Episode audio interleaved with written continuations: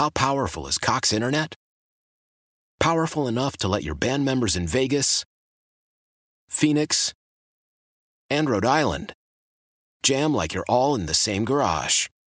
Get Cox Internet powered by fiber with America's fastest download speeds. It's internet built for tomorrow, today. Cox, always building better. Cox Internet is connected to the premises via coaxial connection. Speeds vary and are not guaranteed. Cox terms and other restrictions may apply. Analysis by Ookla Speed Test Intelligence Data. Fixed median download speeds. USQ3 2023. Celebrate and save at Ashley's anniversary sale with hot buys, your choice of colors starting at just $3.99. Ashley Sleep mattresses starting at $2.50. Plus, receive a free adjustable base with select mattress purchases and shop top mattress brands like Stearns and Foster, Tempur-Pedic, Purple, and Beautyrest Black with 60-month special financing only at Ashley. Subject to credit approval. No minimum purchase required. Minimum monthly payment, down payment, tax, and delivery may be required. See store for details.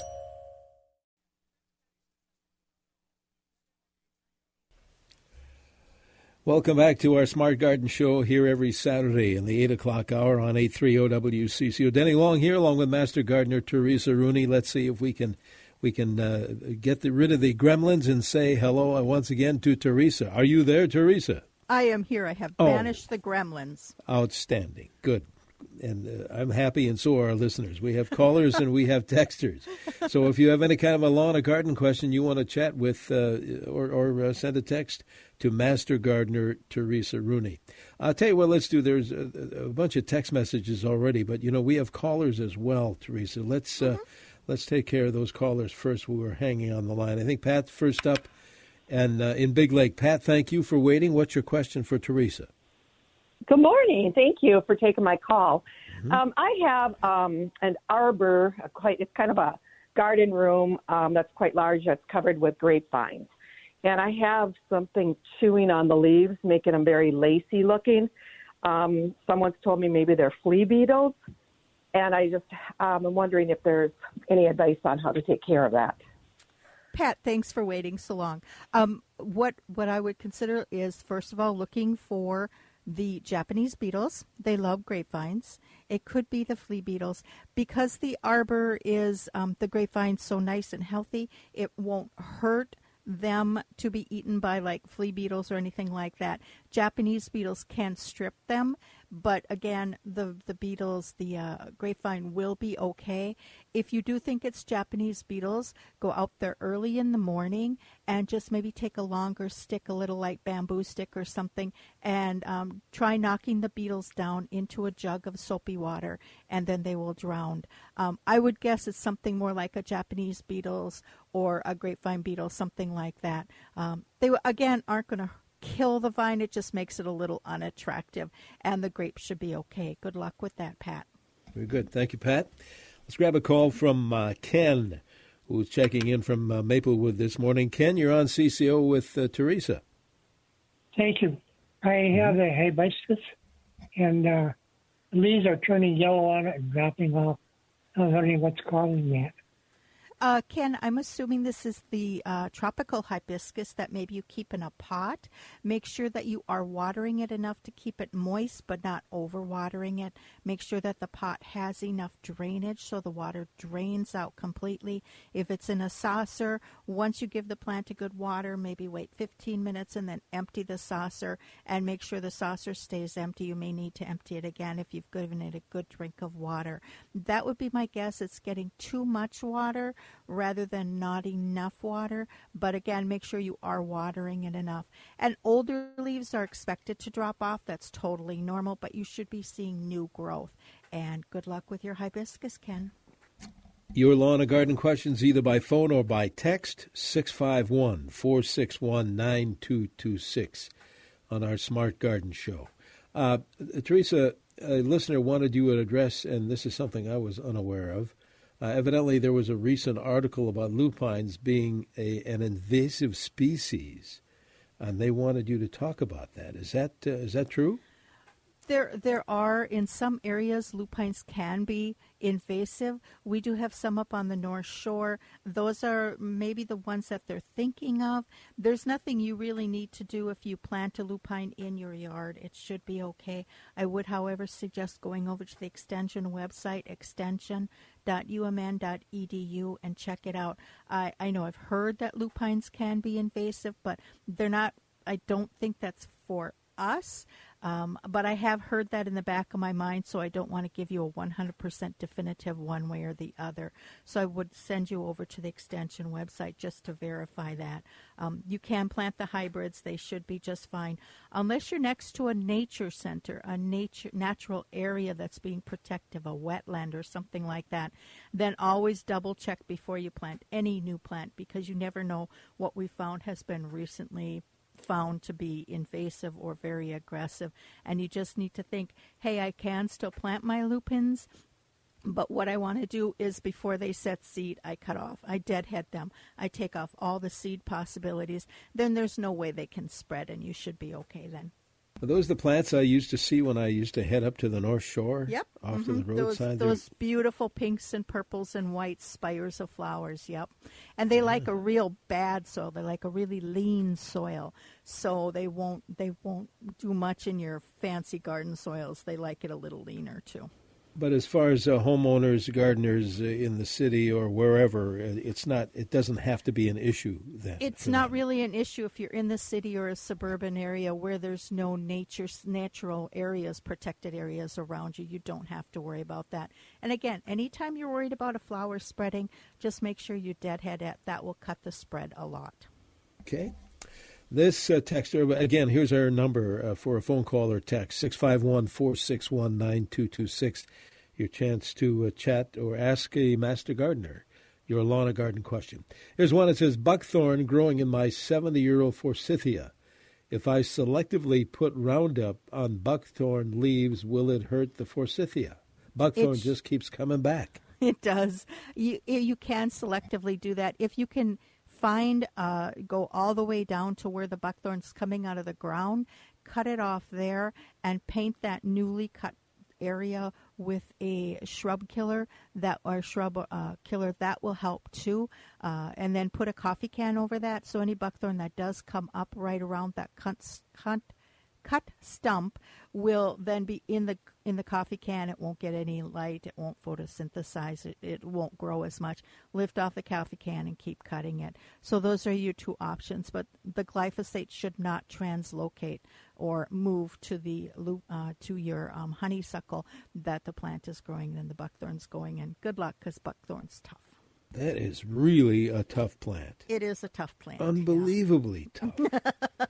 well, it doesn't have any natural enemies, so it's it's got a free range. It's a bully, and it doesn't have anybody challenging it except yeah, us. Good point. Uh, let's see. Well, you got a bunch of text. Uh, while we here's a text. It says while we have been inundated with Japanese beetles the last four or five years, we have none this summer. Wonderful, but why, uh, as suddenly as they started, there are none? Why do you think that is? it, you know, Japanese beetles, uh, the populations can fluctuate greatly. A lot depends in the spring, what kind of a spring you have. If you have a drier spring, the grubs may not be able to grow as well. And we had a long, cool spring that may have helped it. Uh, but we have seen that the the populations can fluctuate greatly. Uh, they've had Japanese beetles out on the East Coast for many decades, and they they even still now the the populations are there, but they still fluctuate a little bit. So I think about it takes about 10, 15 years before the population just kind of evens out. And it may be that maybe you're lucky and maybe you won't have Japanese beetles again, but you never know what next year will bring. Um, the the really dry weather last year may have helped to kill some of those grubs in the soil as our lawns died.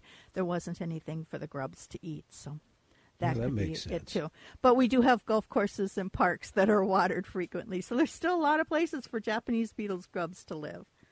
Abs for sure, 651 461 9226. You know, what we haven't mentioned yet is the University of Minnesota website, which is, I'm thinking, you know, on the show is fine. People can call up or text up, they text you uh, with the lawn and garden questions. But during the week, uh, they can find out a lot of information by just getting on that uh, extension website, the University Extension website, right? You certainly can. If you suddenly go out to your out to your veggie garden tomorrow and you find that your tomatoes have blossom end rot, you just kind of scream, "Oh no!" You can go to the Jap- to the uh, website, find out what to do with blossom end rot, or if you're afraid squash bugs are coming for your squash plants, there's hints on that, and there's all kinds of wonderful things that you can learn there. There's also a way to connect to master gardeners on the website too uh, via email, and you can even send pictures. So there's a lot of wonderful information on that extension.umn.edu. Yep, extension.umn.edu. You will love that site if you haven't already checked it out. Uh, let's see. I'm looking at more text messages here, Teresa. Is it uh, good to trim back autumn joy sedum at this point in the year, or does it do better if it's just left alone? you know, it's totally up to you. You can trim it back, and you can do, be doing this to a lot of your plants that maybe get a little tall and floppy toward the end of summer, your asters and things like that. You can trim them back by a third or a half. You just bring the size down, and what will happen is they'll branch out, they'll be a little stockier, and they'll have more flowers than for you when they do flower in the late um, summer into fall. So you can really then control the size and the shapes of your plants. So sure, if you have a, a nice rich soil and your sedums tend to get floppy, your your autumn joy sedums get floppy, go ahead and give them a little pruning, trim them back a little bit, and they'll and remember don't feed them. Uh, and they'll be just fine, and they'll bloom nicely for you, and maybe maybe hold their shape a little bit better. Okay, uh, the texts keep coming in here, and that's just fine. If you want to chat with uh, with Teresa, that's fine too. Same number, 651 461 9226. Uh, is it okay, this texter says, uh, to transplant a violet while it's blooming, or should I wait? anytime a plant is blooming, you just want to kind of leave it if you possibly can, then transfer, transplant it after it blooms or way before it blooms. If it's going to bloom later in the summer, you can transplant it in the in the spring. Um, if you have to, say you want it, you're in that area and somebody's sharing their violets with you, or you have construction coming and you have to move that plant. Go ahead, try to disturb the roots as little as possible. Have the new hole, hole already dug. Uh, fill up the new hole with water, let it drain, put the new plant in there, seal, heal it in well, give it a good drink of water. It should be just fine. If you can wait till it's done blooming, that would be better. But if you have to move it now, those are some of the steps that will help you to make the transition easier for the plant. Okay. Let's grab a phone call. Mike is uh, checking in this morning from uh, St. Paul, I believe. Mike, you're on with Teresa. What is your question, please? Uh, thank you and good morning. I have a Kingsman maple. It's about 45 years old. The bark is coming off of the bottom, and I just noticed that it's the foliage on it is is dying. So is that an indication that my tree is dead? Uh, it depends if it was girdled in the wintertime or if it's been damaged by lawn mowers and things like that, Mike. What I would probably do is also look at how the tree goes into the soil. Does the tree look like a telephone going in telephone pole going into the soil, which is straight down, or does it have that root flare, that that nice sloping away from the trunk of the tree into the soil where you can see those roots? Maples are notorious for self girdling roots, where the roots actually turn back and girdle the stem and strangle it. So, what I would do is I would look for those roots first of all, and if that's not in evidence, then I would probably call a tree care, advi- uh, tree care, um, an arborist, a certified arborist, and let them look at the tree. Uh, sometimes maples do tend to do just have dieback. You know, if something's dead, if it's flagging, uh, I would have an arborist look at it. So look for a certified arborist, Mike, and I hope your Kingsman maple is okay. Good luck. And we do have. Yeah, I got this... another, another. Oh, oh, go ahead. Go ahead, Mike. Oh, he's gone. Oh no. Oh, that's all right. Mike can always call back. I tell you what, it's time for a break because uh, we need to look at that forecast. Not only do we need to, we want to, to see what the holiday weather is predicting in this coming uh, week uh, as well. We have about another half hour of our Smart Garden show to go, so call in or text in your lawn and garden question for uh, Master Gardener Teresa Rooney. 651 461 9226. Back with more here on News Talk 830 WCCO. Good morning. Welcome back to our Smart Garden Show. Denny Long here, along with Master Gardener Teresa Rooney, answering your lawn or garden questions either by phone or by text as usual.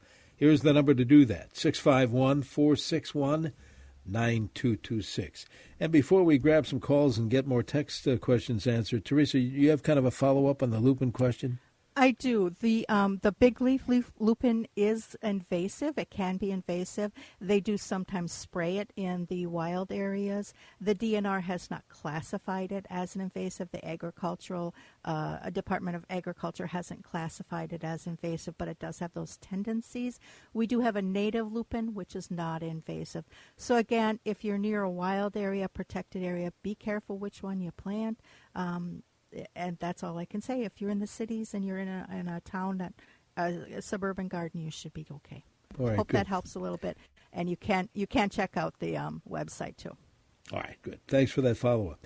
Uh, grab a phone call from Henry, who's next up here, calling in from uh, Rogers this morning.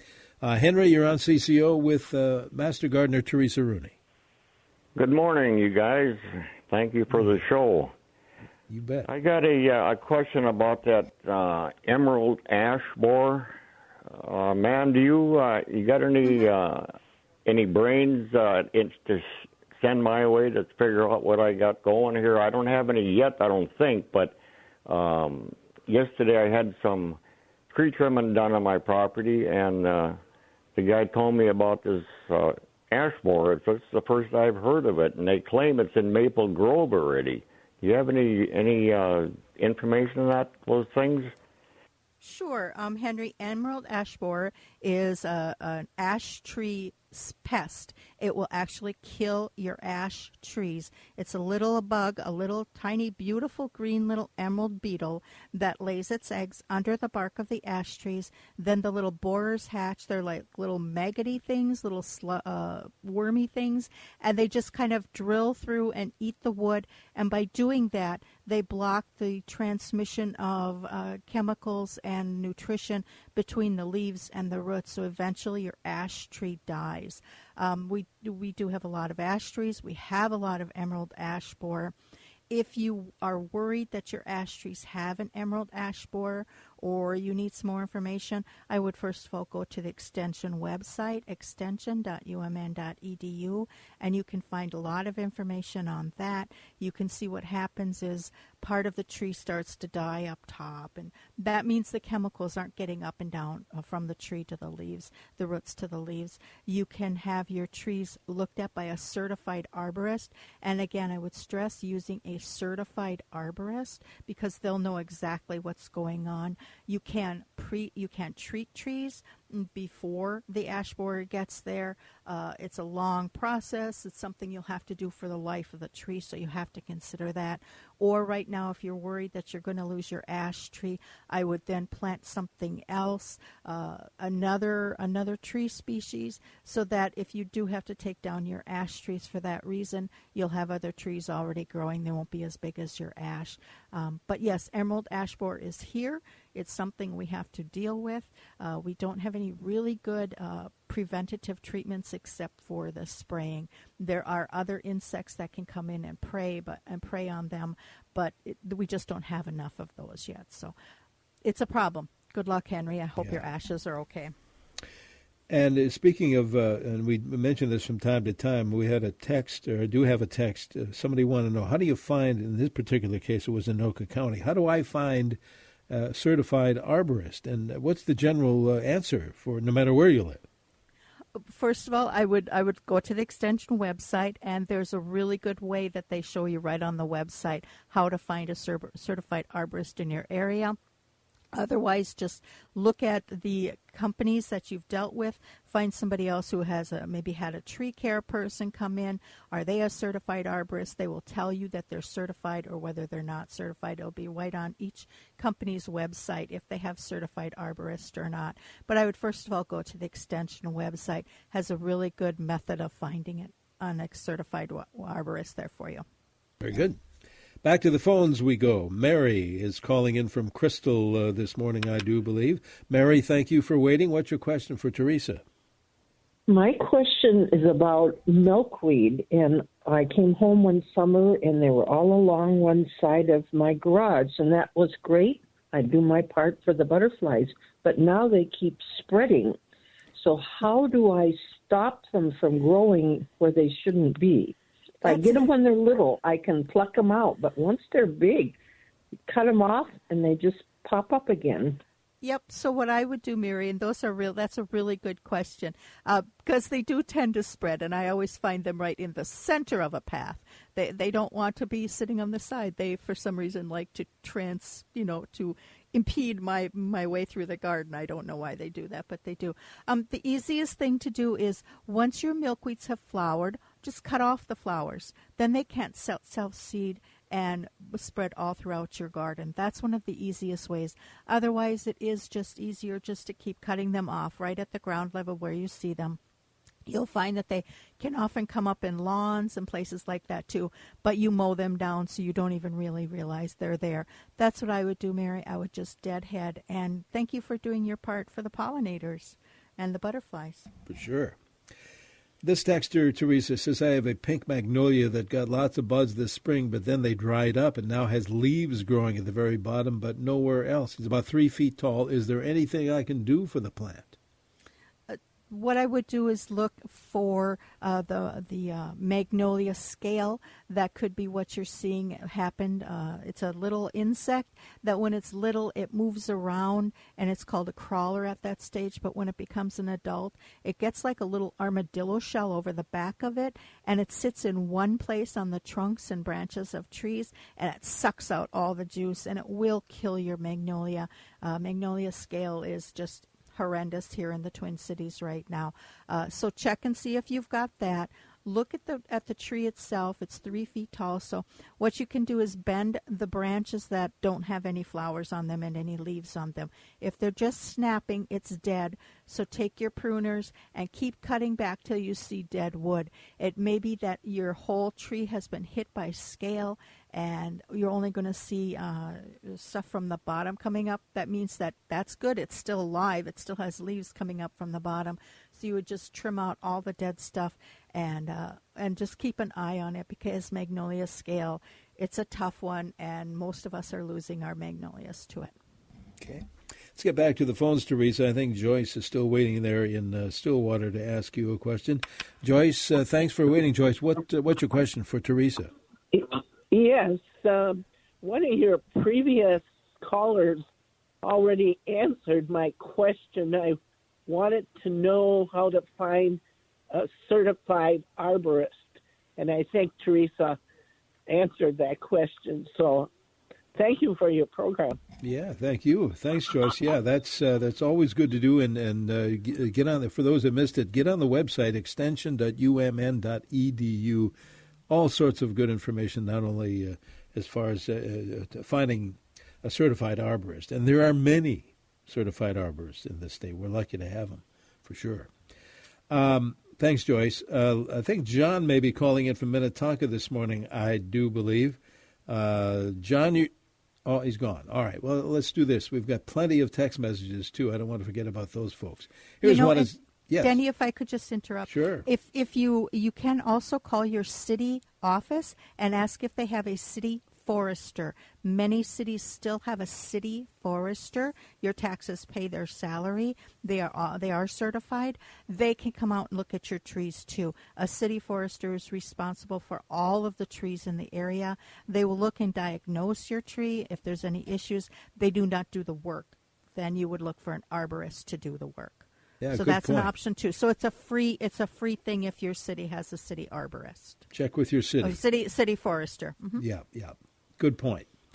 Uh, this listener says our sprinklers are somewhat hindered by branches that are very low on our large burning bushes. Can we trim those back without damaging it? You should be able to trim your burning bush just fine. this one says Tell that lady that I saw a Japanese beetle yesterday. I expect they're s- slow showing up this year.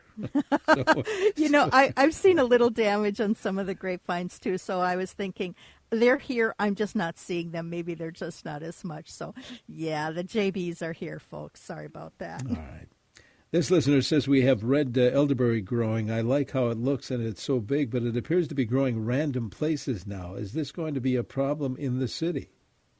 I, I don't think it is because most of us uh, weed and we have mulch and we have we mow the lawns. So I don't think you have to worry about elderberry becoming invasive. However, if you're worried about it, you know you can't always just uh, prune off the the berries. Although that's why you're growing it because they have the attractive berries. Uh, don't eat those red berries. Please don't eat red elderberry berries. They are they are poisonous. Ooh, very good. Good tip. All right. I'm getting a signal here, Teresa. We need to take a break, so let's do that very thing. We have more show to come. Keep in mind, next hour, Andy Lindus will be answering your home improvement questions. So if you have any along those lines, uh, keep those in mind, and we'll open up the lines next hour for Andy and uh, your home improvement questions. Here on News Talk 830 WCCO, it's 72 degrees on our way to 82.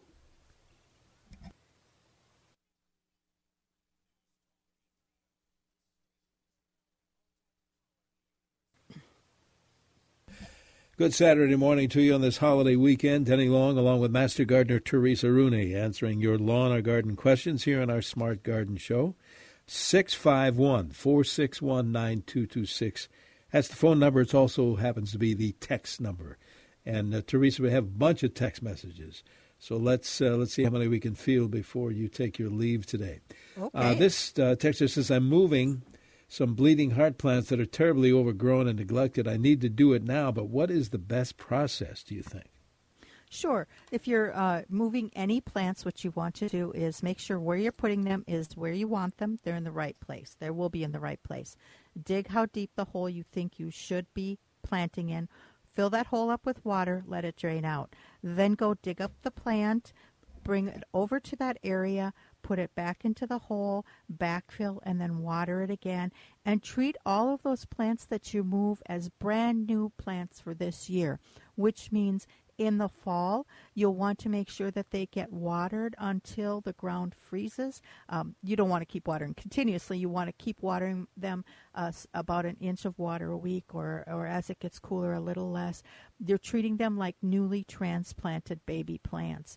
And then you may want to, once the ground is frozen, dress them with a little bit of leaves, give them a little bit of mulch, and then next year they'll be just fine. They'll come out of the spring. So, any plants that you move this year, treat them as brand new plants that you just bought at the garden center all season long. Make sure you're watering them, you're caring for them just a little bit more, and you should be just fine. Very good luck with your transplants. Here's one, uh, Teresa. It says, I cannot get my Aphrodite hosta to complete its bloom. I have three. Two are in the uh, morning sun, one not at all. Get eight bloom stems. They all get eight bloom stems and produce flowers, but they don't open uh, for their great aroma. They shrivel and mold. Uh, couldn't find help on the internet. Uh, any ideas about that hosta? Whoa, that's a new one on me. Um, make sure that you aren't overhead watering, that the plant has a lot of good air circulation around it. If you have a sprinkler, make sure the sprinkler head is not directed at the plant. Uh, maybe even just for this one season, try not to water it. Maybe turn the sprinkler head away, and then you you water that plant if it's needed.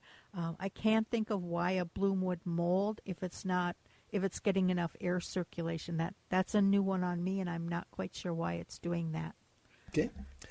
This texter has grasshoppers eating some plants. Anything I can do, they say. You can um, pick those grasshoppers off and put them in soapy water and let them drown and die happily. Uh, you can do that. Otherwise, understand that when you're seeing damage from insects in your yard, you have two options, well, three options. You can ignore it and hope for the best.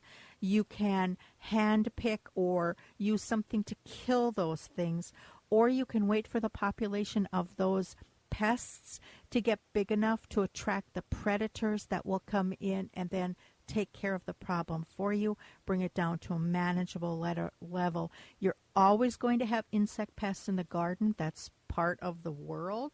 Um, but you want to think, how are you going to handle this situation? Um, for the most part, most of our plants can handle a little bit of predate, a little bit of feeding on them. They'll be just fine. You just have to worry if the plant gets stripped of all of its leaves and then gets stripped again. It just won't have the energy to keep reviving all the time. So you have to figure out how bad the damage is and how much you want to interfere. Remember that every time you interfere, you're setting back the population of the problem insect so that it will never reach that critical level where it will attract the natural predators, whether that's birds or another insect or even skunks and raccoons and things like that that eat grubs and, and, and things in the garden. Um, and when you use chemicals in your garden, that can upset balances of what's going on out there. So you may cause more problems that down the road than you were thinking of. So that's a long, convoluted answer. Um, I hope you can find something in there that will help you answer your grasshopper question. Very good. This listener, Teresa, says, Is it too late to cut back Japanese lilac without affecting next year's bloom? It, it probably is too late. Um, however, if you need to do some strategic pruning, go ahead and do the strategic pruning. Uh, you should be just fine. Um, now you said Japanese lilac. If you mean the big tree lilacs get that get the white blooms on them, you should be fine cutting those back. If you're thinking of the purple lilacs, the French lilacs that bloom earlier in the spring, uh, late spring and early summer, then you're probably too late to trim those. But if you're meaning the big white ones, you're probably okay trimming those. Okay, a couple of minutes to go on the show, Teresa. Here's another text. Uh, te- a listener has a tiger eye sumac in my landscape. It is spreading into the lawn. Can I use a herbicide on these spreaders uh, without harming the mother plant? What you have to do is know where the roots are and the mother plant, and you would have to sever that root and then you could use um, an herbicide in the lawn for a broadleaf lawn. But if for a broadleaf weed, if, however, you do not sever the root, the chemical will be drawn into the mother plant and it could kill the mother plant. So, those are your options. Uh, digging them out is maybe the easiest thing to do. And then, if you can figure out where that root is, go back to the garden edge and sever that root at that, that area. And then, hopefully, the, the problem plant out in the yard won't, won't have any energy to resprout. Let's do one long- more Yep. Okay, go ahead. One more quick one, then we have to go. Uh, okay. Very old peony plant that blooms every year. This year I only got a few blooms. Do I need to divide the plant? No, do not divide your peony. Just give it a little compost or, or a little feed. It will be just fine. All right. Well, in the last minute or so, uh, first of all, let's mention that folks, if they haven't done so yet, get to the Arboretum. Get online oh. and, and, uh, and get a membership and get out there. The roses and the clematis and the lilies are blooming beautifully. Go out there; it's wonderful. I think I'm going to do that next weekend, as a matter of fact. Now, for those uh, also, Teresa, who maybe have never checked out the university website, uh, how, how, do we find that, and uh, what are we going to find when we, once we get there? E- go to extension.umn.edu for Extension University of Minnesota Education. And you'll go to that website, click on the Yard and Garden tab. You'll find almost everything you ever wanted to know or needed to know about gardening, lawns, insects, problems, diseases, beautiful plants, how to get a hold of master gardeners, tips for the gardener. You'll find everything out there. It's just Absolutely. great reading. Perfect. Uh, Teresa, always, as usual, thank you so much for your expertise, your help. Always fun. And uh, we'll do another show next week. I'm not sure who's on, but uh, but we'll uh, we'll talk to you in the next couple of weeks or so. I'm okay, sure. take care. Happy holiday, everybody. Thanks very much. Master Gardener Teresa Rooney here on CCO. Get those home improvement questions ready for Andy Lindis. That's coming up next hour here on CCO. Chance of showers, thunderstorms today. Better chance on Independence Day right now. Mostly cloudy skies. Current uh, CCO temperature reading 72 degrees. How powerful is Cox Internet? Powerful enough to let your band members in Vegas, Phoenix, and Rhode Island. Jam like you're all in the same garage. Get Cox Internet powered by fiber with America's fastest download speeds. It's internet built for tomorrow, today. Cox, always building better. Cox Internet is connected to the premises via coaxial connection. Speeds vary and are not guaranteed. Cox terms and other restrictions may apply. Analysis by Ookla Speed Test Intelligence Data. Fixed median download speeds. USQ3 2023. Celebrate and save at Ashley's anniversary sale with hot buys, your choice of colors starting at just $3.99. Ashley Sleep mattresses starting at $2.50. Plus, receive a free adjustable base with select mattress purchases and shop top mattress brands like Stearns and Foster, Tempur-Pedic, Purple, and Beautyrest Black with 60-month special financing. Only at Ashley. Subject to credit approval. No minimum purchase required. Minimum monthly payment, down payment, tax, and delivery may be required. See store for details.